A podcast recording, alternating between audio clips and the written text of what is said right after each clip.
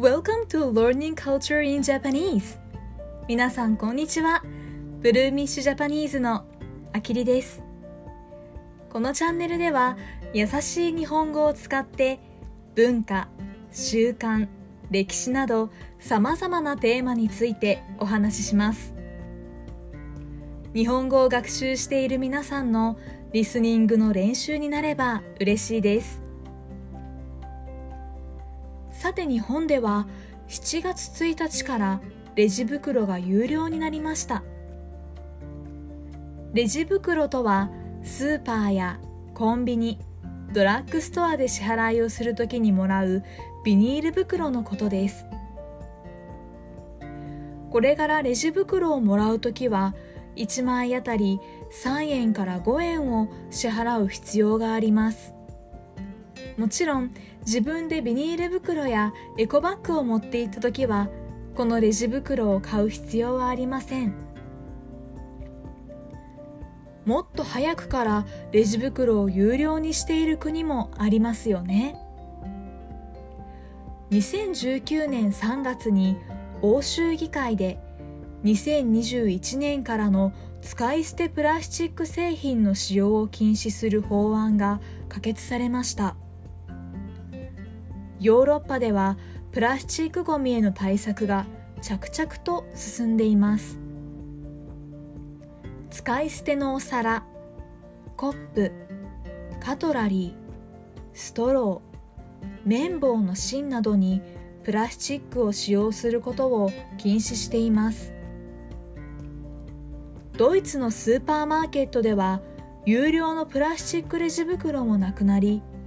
有料の紙袋か何度も使える厚手のバッグを店頭販売しています。使い捨てのプラスチック製品お皿トレイカップ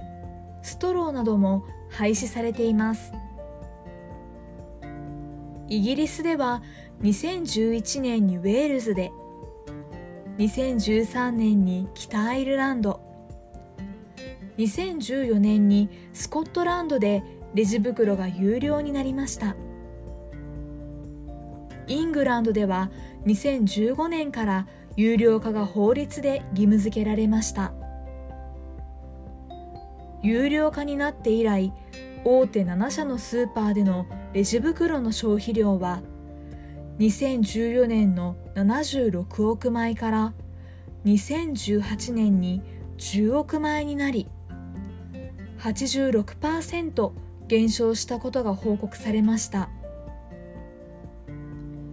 フランスでは2016年からレジ袋が有料になり規定の製造方法以外で製造されたレジ袋は使用が禁止されています。野菜や果物の量り売りでは茶色い紙袋が使用されています。イタリアやオーストラリアでもエコバッグを持ち歩くことが一般的のようでノルウェーでは環境を汚したらその分お金を払うという考え方が市民に根付いているそうです。私もこれを機会に今まで以上に環境に優しい生活を送ることや環境を守る意識を高めたいと思います。今日も最後まで聞いてくださりありがとうございました。次回の放送もお楽しみに